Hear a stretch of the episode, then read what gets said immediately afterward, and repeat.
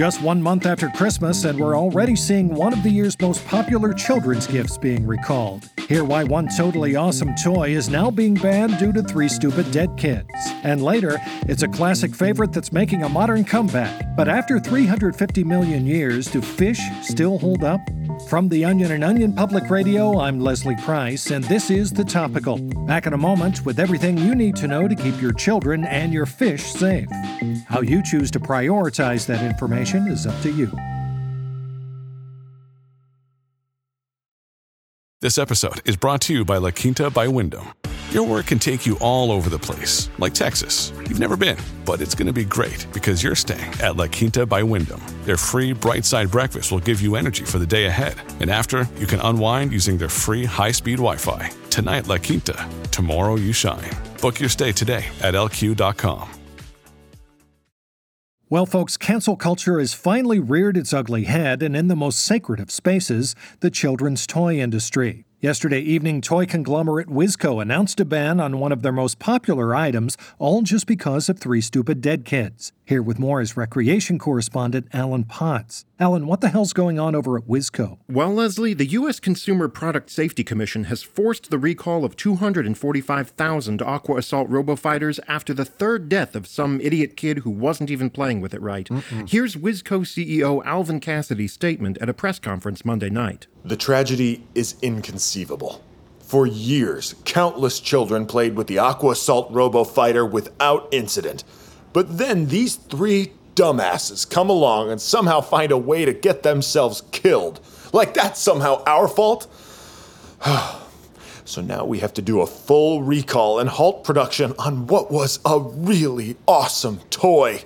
What a waste! It does seem like a waste. Weren't there any warnings on the package? That's the thing, Leslie. There are the standard warnings on the toy's packaging about pinch points and choking hazards, but the kids who died seemingly got so creative in finding ways to fuck themselves up with these toys that no existent warning could have prevented it. Here's Alvin again. We at Wizco have always gone above and beyond when it comes to product safety, from our raw materials to our toy design to our package labels.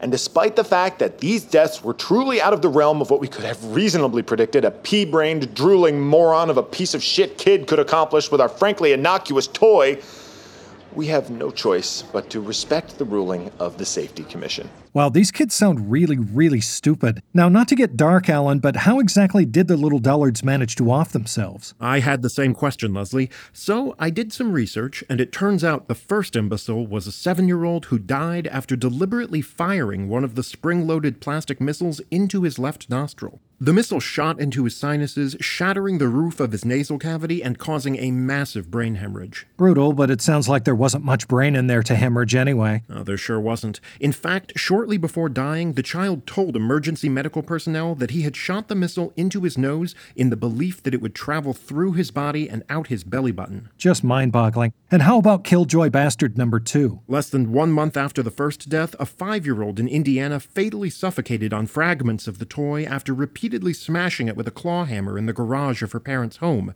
thinking the shards were, quote, candy. Absolutely unfucking believable. Do I even want to know about the third? Uh, the third numbskull's death, I actually had a bit of trouble finding any information on, so I spoke directly to a member of the medical staff who was on duty when he was rushed into the emergency room. Here's what she had to say. The patient apparently held the robofighter above his head and jumped off the balcony of his family's third story apartment, thinking he would be able to fly like Superman. And he was 11 years old. 11. If you're 11 years old, you should know that it's impossible to fly. Poor Wizco's probably going to go bankrupt because of these little shitheads. Wow, that's a HIPAA violation if I've ever seen one. So, what does the Safety Commission have to say about all this? Well, Leslie, it's the U.S. Product Safety Commission's job to ensure the protection of consumers, especially the young morons. But that doesn't mean they're happy about having to ban such an awesome toy. Mm-hmm. I spoke to CPSC Commissioner Mary Sheila Gall to get her perspective. I know the overwhelming majority of American kids who owned an Aqua Assault RoboFighter derived many hours of safe, responsible fun from it. But statistically speaking, three deaths stem stemming from contact with a particular toy constitutes an unreasonable risk, and our agency's job is to protect the public from hazardous products, even if those who die are imbecilic cretins who deserved what they got. Well, that's just great. I hope those loser ass kids are happy up in heaven or wherever the little moron bastards go after they die because they've officially ruined the fun for all of us. You said it, Leslie. Well, I don't care what the CSPC or whatever the hell they call themselves says. I, for one, won't be handing over my Aqua Assault Robo Fighter because it just so happens to be my favorite toy. And if they want to come pry it from my large adult hands, then they can be my. Ga- Ow! Fuck! My eye! It poked me in the eye! Shit! Go! We'll be right back. Fuck, I think I popped it. God, no.